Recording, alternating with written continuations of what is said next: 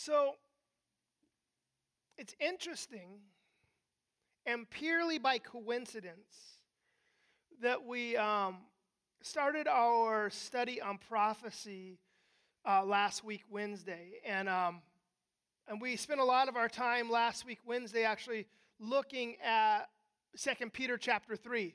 And we're here again this morning as we continue through our study of Second Peter.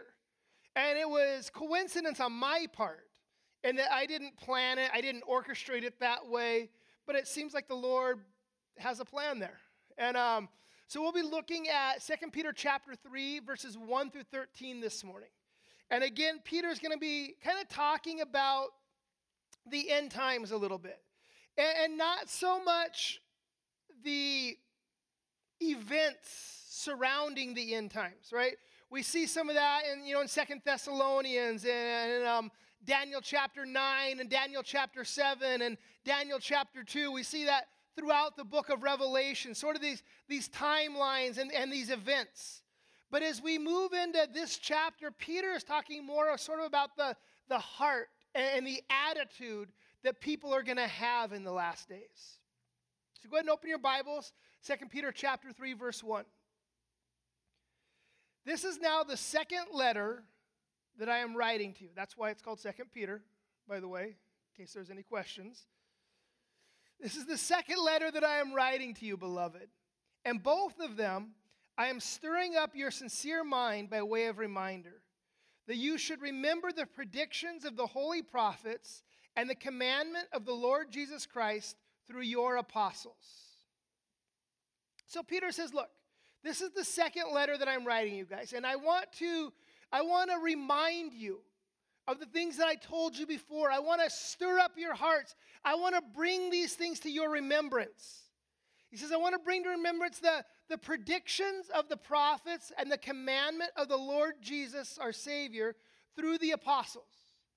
Now, I don't know the context here, but I'm kind of good at reading in between the lines.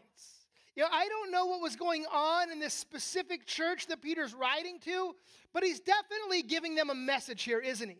Did you catch what he said? He said, remember what the prophets said. Remember what the Old Testament prophecies said. Remember the Torah.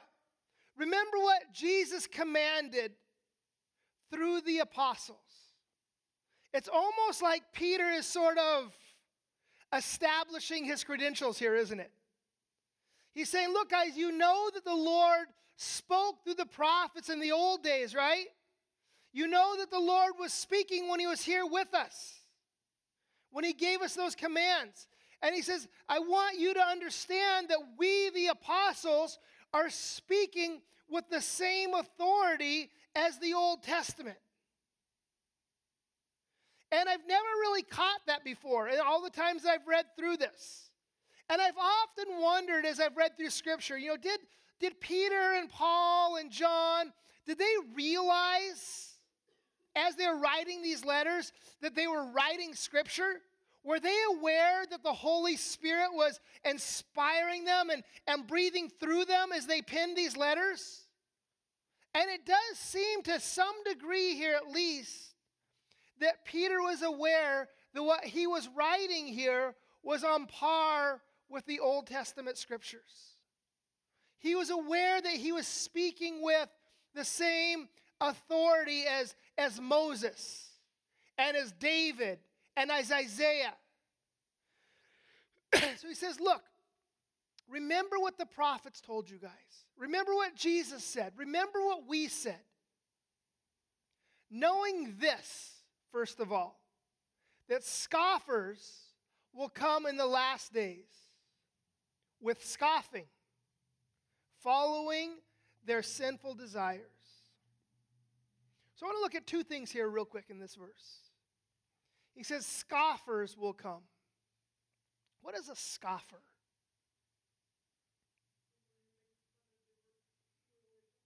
Okay, yeah, somebody who makes fun of stuff, right? I, I can be a little bit of a scoffer sometimes. You know, it's it's sort of a somebody who makes a, somebody who makes a mockery of things, isn't it? Or you know, so in this context, the word can mean somebody who's like making a mockery of things, or it can also mean like a false teacher, in the sense that a, that a mocker, they're, they're making a mockery of the things of God by the things that they're teaching. They're perverting it to such a degree that, that it's no longer true. And I think that both of those ideas are pretty apt. People who, who scoff and make fun of holy things, and people who who falsely teach holy things until it, it's made a mockery of, of the initial intent of the word. And, and I think we see that all the time around us, don't we? People denying the truth. People denying the authority of Scripture. People denying the authenticity of Scripture. People denying the, the, the holy things of God. And we hear people all the time say things like, you know, the events in the Bible, they didn't really happen. You know, it was, it was more allegorical, right? And, and those books in the Bible, they were just written by some guy, right? There's nothing necessarily divine about the Scriptures. There's no difference between the Bible and the Iliad and the Quran and, and all these other writings. And sure, Jesus was probably a good guy, if he existed. He was probably a good teacher, but I'm sure the apostles embellished. Right? Walking on water. Come on, do you really believe that? Right? It was a figure of speech, they'll try to say. Or, or that Jesus rose from the dead.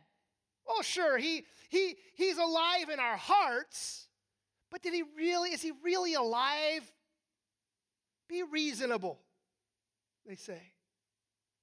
And Peter talks about it. He says, look, in the last days, that's what's going to happen. People are going to scoff at the things of God. And we talked about that term last days last week. You know, a lot of times when we when we talk about the end times or the last days in the church, we, we usually mean something like that time right before the rapture, leading, maybe culminating in the seven-year tribulation period. And that's that's the end times. That's the last days. But that's not really technically, theologically, what the last days are. The last days began the day that Jesus ascended into heaven, and they will end at the second coming, when he when he when he returns to earth. And it's sort of, it's almost a parallel track from um, From the church age. We talked about the church age on Wednesday as well. The church age began on Pentecost, about ten days after the ascension, right? And the church age ends at the rapture.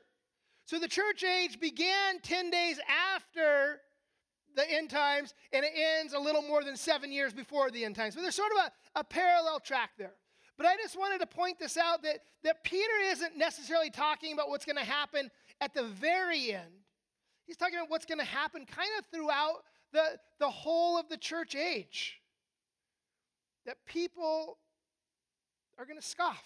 Scoffers are going to scoff, following their own sinful desires, he says. In the last days, people are going to mock the things of God, and they're going to do whatever it is that they want to do. They're going to do what they want to do, when they want to do it, with ever, whoever they want to do it with.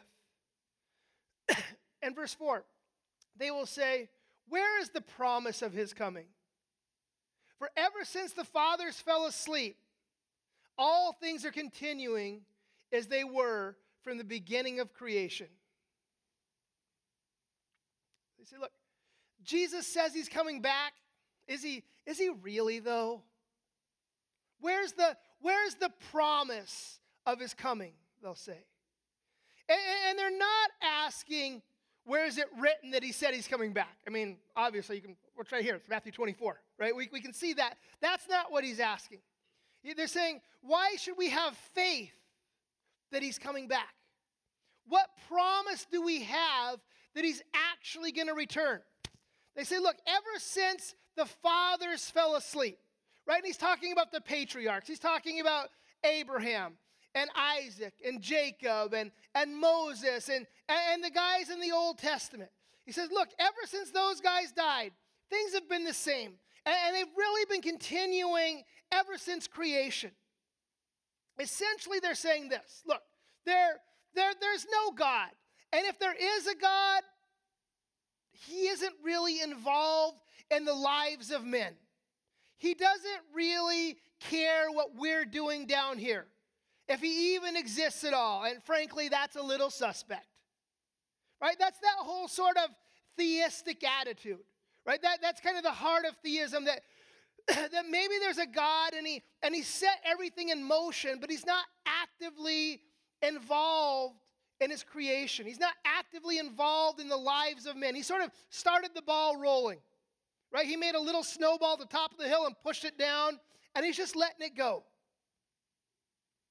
But verse five, it says, for they deliberately overlooked this fact, that the heavens existed long ago, and the earth was formed out of water and through water by the word of the Lord.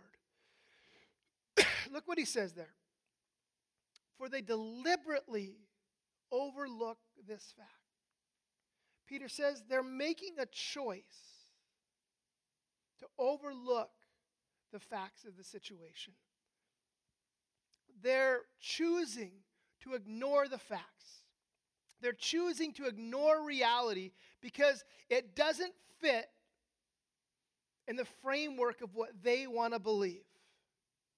And, and look, in a, in a couple seconds, Peter's going to look at some of the facts that the people were deliberately overlooking. And we'll look at those in a second. But I want to make a point here.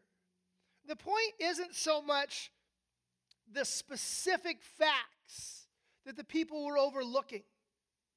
It's that this is always how people are when they reject the truth of God's word.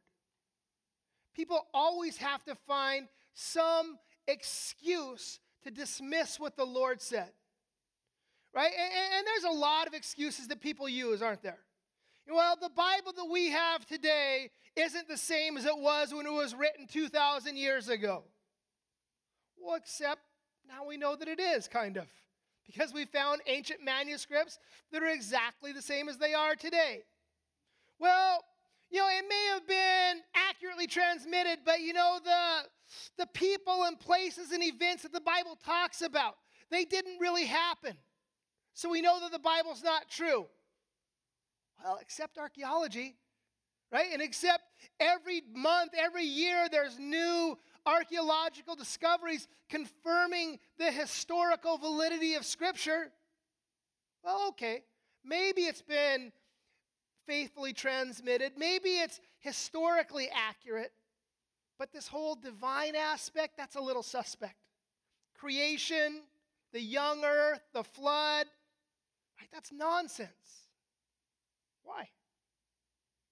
Why are those things nonsense? Well, largely because it doesn't agree with the things that we've been spoon-fed in our education system. Right? And here's the thing. If we look into the claims of Scripture with an open heart and with an open mind, there's considerable evidence that the claims of the Scriptures are true. And I've said this before. You can't prove creation, just like you can't prove evolution. Right? There's no experiment that we can conduct to conclusively prove it. Unless Andrew, when he finishes mechanical engineering, builds us a little time machine, and we can fly on back there and look at it. Right? We have to accept one system of belief or the other as a matter of faith. But it's not a blind faith. There's considerable evidence that we can look at. Ultimately, people reject the Bible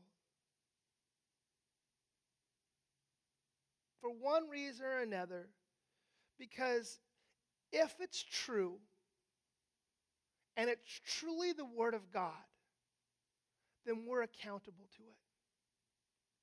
Right? If it's truly the Word of God, then there must be a God who spoke that word. And if there's a God, that means that I'm not God. right? If there's a God, there's somebody I have to be accountable to, and I have to live in submission to somebody else.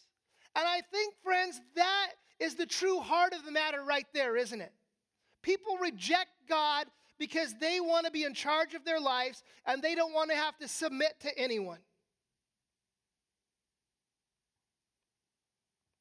And I, I believe that all rejection of God, it isn't a rejection of his existence.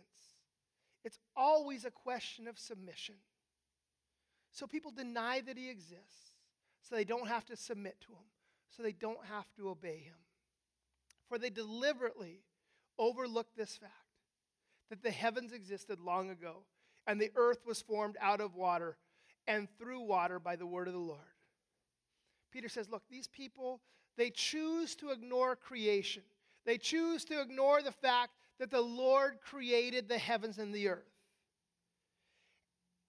And that by means of these, the world that then existed was deluged with water and perished.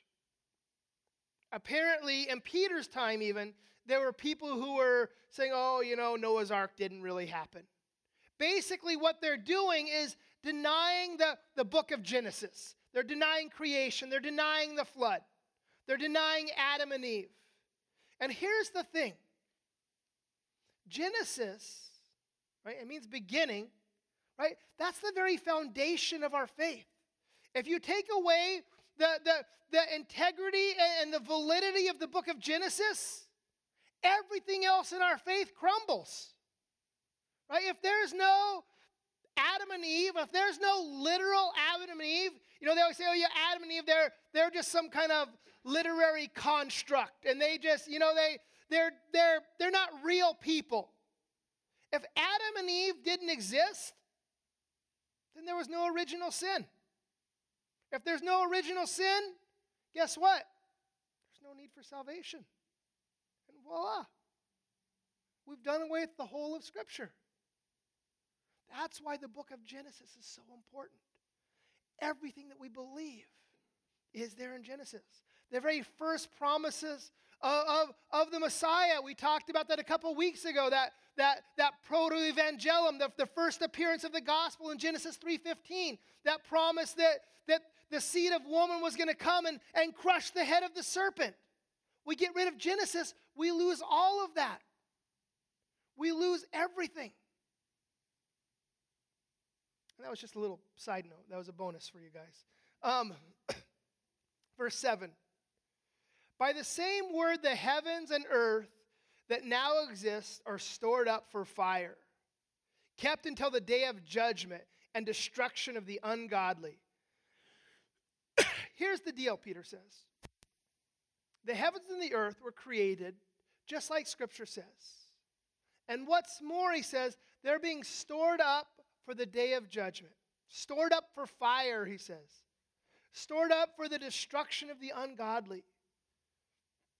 Peter says, look, you can deny the truth of Scripture all day long. You can mock and scoff and, and, and disprove and discount the Bible all you want. But it doesn't change reality that God is God, and eventually he will judge the ungodly. And I don't think that Peter is, is telling us this so that we can be fearful. He's telling us this so that we can be wise. Um, Nate was making that little joke about me getting back from China this morning, because yesterday we were, um, we were, I took uh, Tess and Nate, Denise and I went down to Pike Place Market, and every time we get into a, a good-sized crowd of people, I would say something like, and I'd say it kind of in a loud voice, man, every time, ever since I got back from Guajon, I just have this fever, and people would look at me and they'd be like jumping, and ever since that layover in Beijing, man, I just, I, I've got this cough, and uh, it was good fun. That's that kind of pastor you have. And um, so people would give me, like, funny looks, and my bride was just giving me disgusted looks, like, why did I marry you? I'm trapped. But just before that, we were talking to a guy who I know to be a believer, and he was so consumed with fear over this whole coronavirus thing. And it's all that he could focus on. It's all that he could talk about. And I was just thinking about that. And, and I don't have to share this with you guys because you're here, right? Everybody who's not here, it's because they're scared. That's why church is so empty today. Because they're all, they're all, I hope I post it online because, but what did Paul tell Timothy? We have not been given a spirit of fear, but of power and love and a sound mind. Right? And so concerning these things, we want to be wise. Don't go around licking door handles. But you don't, I don't know why I say these things. My wife's probably writing a list back there of, but we don't have to live in fear. We don't have to live in terror. But do not overlook this one fact, beloved, that with the Lord one day is as a thousand years, and a thousand years as one day. The Lord is not slow to fulfill his promises, some count slowness, but is patient towards you, not wishing that any should perish, but that all should reach repentance. Now, I want to be clear here in verse eight. Peter is not giving us an equation, right? He's not saying, well, you know, the six days of creation were really six thousand years. And, and that's not what he's talking about. He's not giving us this mathematical equation to, to build a whole theological framework around. He's just saying, you know, God views time differently than we do. He says, one day on earth is like a thousand years to the Lord. And a thousand years to the Lord. And he's just, he's kind of saying a couple different things, two opposite statements there. But what he's really saying is this: time doesn't exist for God. In the beginning, God created the heavens and the earth. And it's sort of implied that, that time has a beginning point there, that God created time just like he created everything else. And that he exists and operates outside of time. Spurgeon said this: all things are equally near and present to his view. The distance of a thousand years before the occurrence of an event is no more to him than it would be the interval of a day. With God, indeed, there is neither past, present, nor future. And, and I think that Peter is kind of echoing the thought in Psalm forty verse, or Psalm ninety verse four. For a thousand years in your sight is but as yesterday when it is past, or as a watch in the night. What David is saying there, what Peter is saying here, is that God is bigger than time. And he kind of is continuing to build on this theme, right? He already said in verse four, where is the promise of his coming? And so Peter goes on, he says, guess what? The Lord isn't slow concerning his promises. Some of your translations say, God isn't slack concerning his promises, as some count slackness, as some count slowness, right? He says, oh, look, you say, oh, where is the promise of his coming? Why, why hasn't he judged sin yet? Why hasn't he come back like you, like you keep saying that he's coming? Is it that God isn't paying attention? Is it that God doesn't know what's going on? Is it that he isn't involved in his creation? Peter says, no. It's because he's patient, and because he's loving, and because he doesn't want to condemn people to hell. He wants to see people repent. It says that he isn't wi- willing that any should perish, but that all should come to repentance. God doesn't want anyone to fall into judgment. And I think most parents here, we understand this principle, right? As parents, we're not hiding behind the curtain, waiting for our kids to break a rule so we can jump out and beat them with a broom handle. Sometimes, occasionally, but we, for the most part, we want our kids to do the right thing And we give our kids opportunities to correct their behavior. We work to, to give them teachable moments. And this is sort of the, the same idea here. The Lord is, is giving us time to repent. But Peter says, look, don't mistake that patience and loving kindness for senility. Right? Don't make the mistake of thinking that just because he hasn't rained down fire from heaven, that he isn't paying attention and that he isn't keeping track. He's giving us time to repent and to turn to him. But the day of the Lord will come like a thief. And then the heavens will pass away with a roar, and the heavenly bodies will be burned up and dissolved, and the earth and the works that are done on it will be exposed. Peter says, but, right? He says the Lord is giving us time to repent, but the day of the Lord will come. Judgment will come. The patience and long suffering of the Lord will come to an end eventually.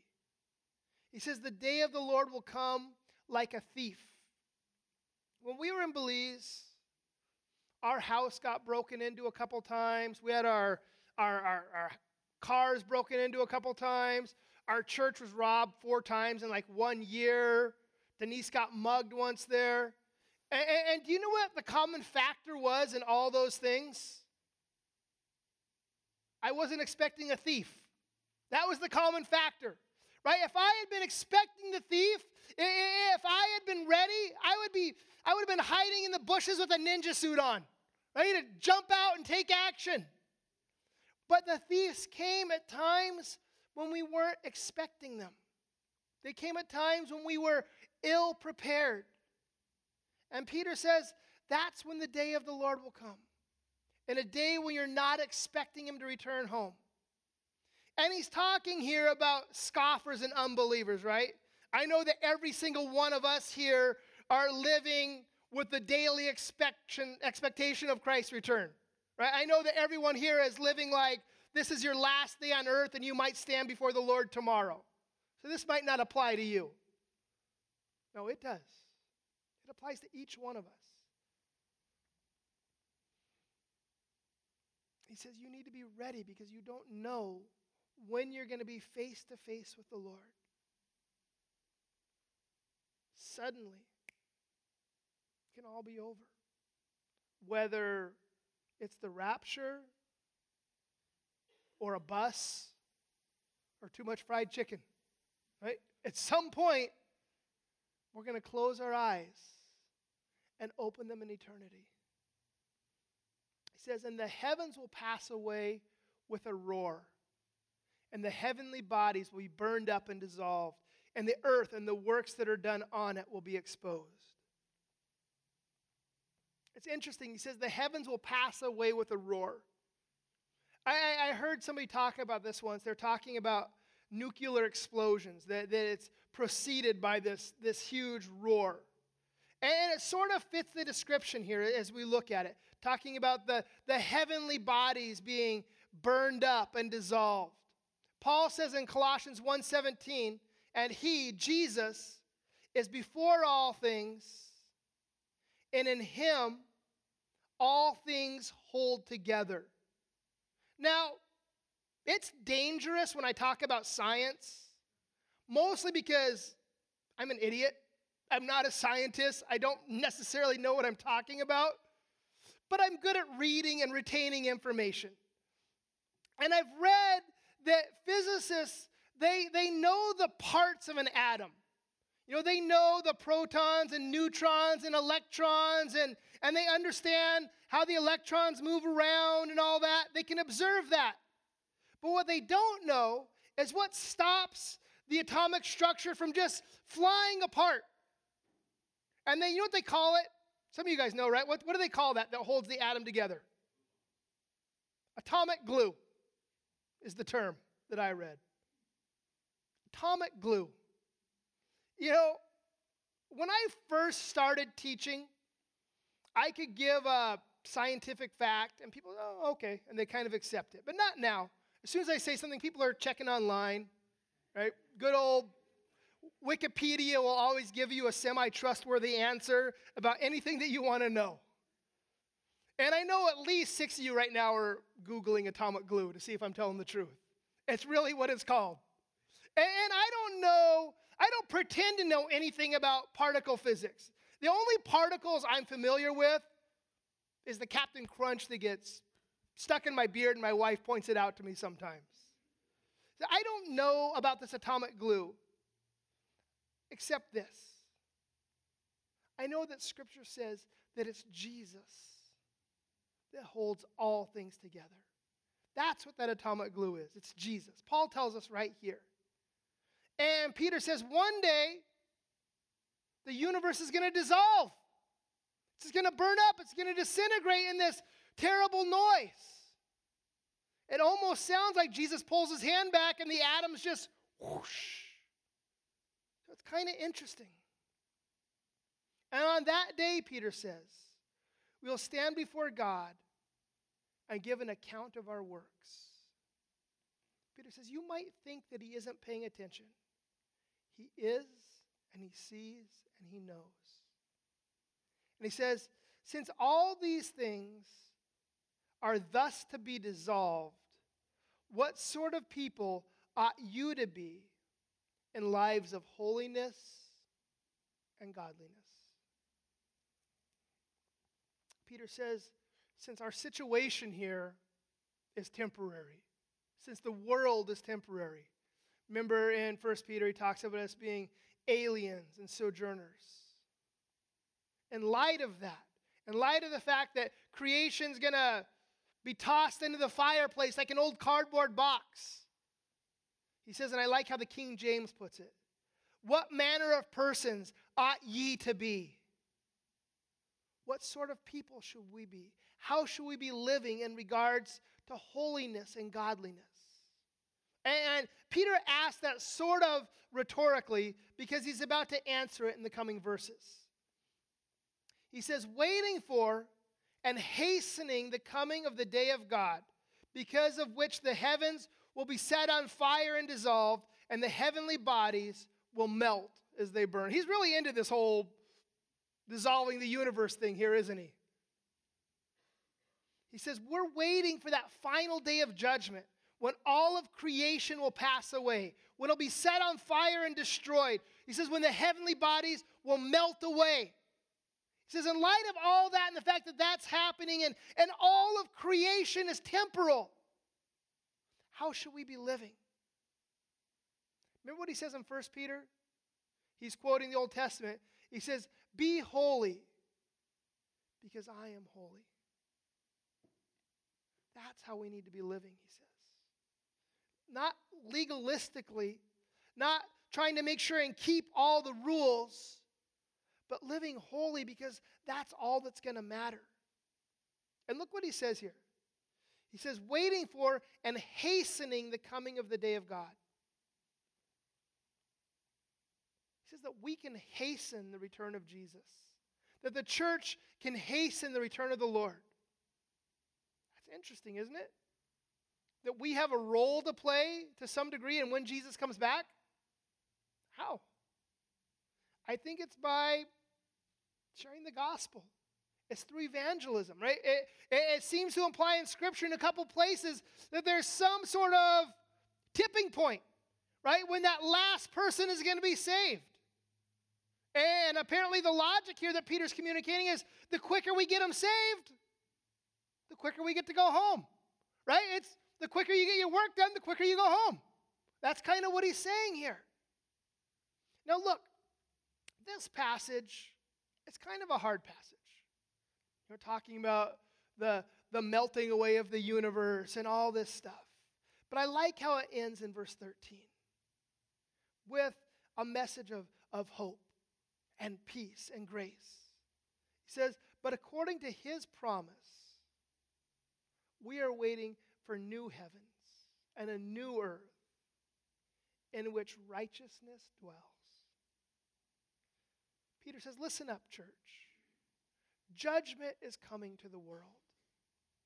God is patient, but there's an appointed time.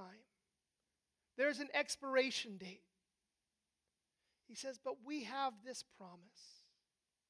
Remember what he said in verse four? They say, where is the promise of his return? Peter says, look, here it is. We have this promise of his return.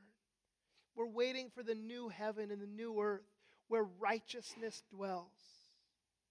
And we're going to talk a little bit more in the coming Wednesday nights about the new heaven and the new earth. But I want to look at this. He says, in the place where righteousness dwells. We have this, this hope of eternity. You know, and scoffers always refer to it as, you know, it's, oh, you Christians and your pie in the sky kind of thing, you know. I don't care what they call it. I want it. I want to go. I'm, I'll take my pie in the sky. That eternity in the presence of the Lord, free from, from the shackles of this life. And it's interesting, right? Paul, Peter says that we're to be striving towards holiness and godliness, right? We saw that in verse eleven. And when we finally reach heaven, it's just like, it's like, okay, we've arrived. It's the it's the fulfillment of that. It's like, it's like, you know, if you're if you're hiking up some mountain, you know, all that hard work, and all of a sudden you, ooh, here I am, I've arrived. That's what he's talking about here. We're, we're, we're striving towards godliness. We're striving towards righteousness. We're, we're striving towards holiness. And finally, in that last day, when we enter into his presence, we experience the fullness of that. We arrive in that place, he says, where righteousness dwells, where there's no more struggles, there's no more temptations, there's no more pain, just perfect, eternal fellowship with the Father.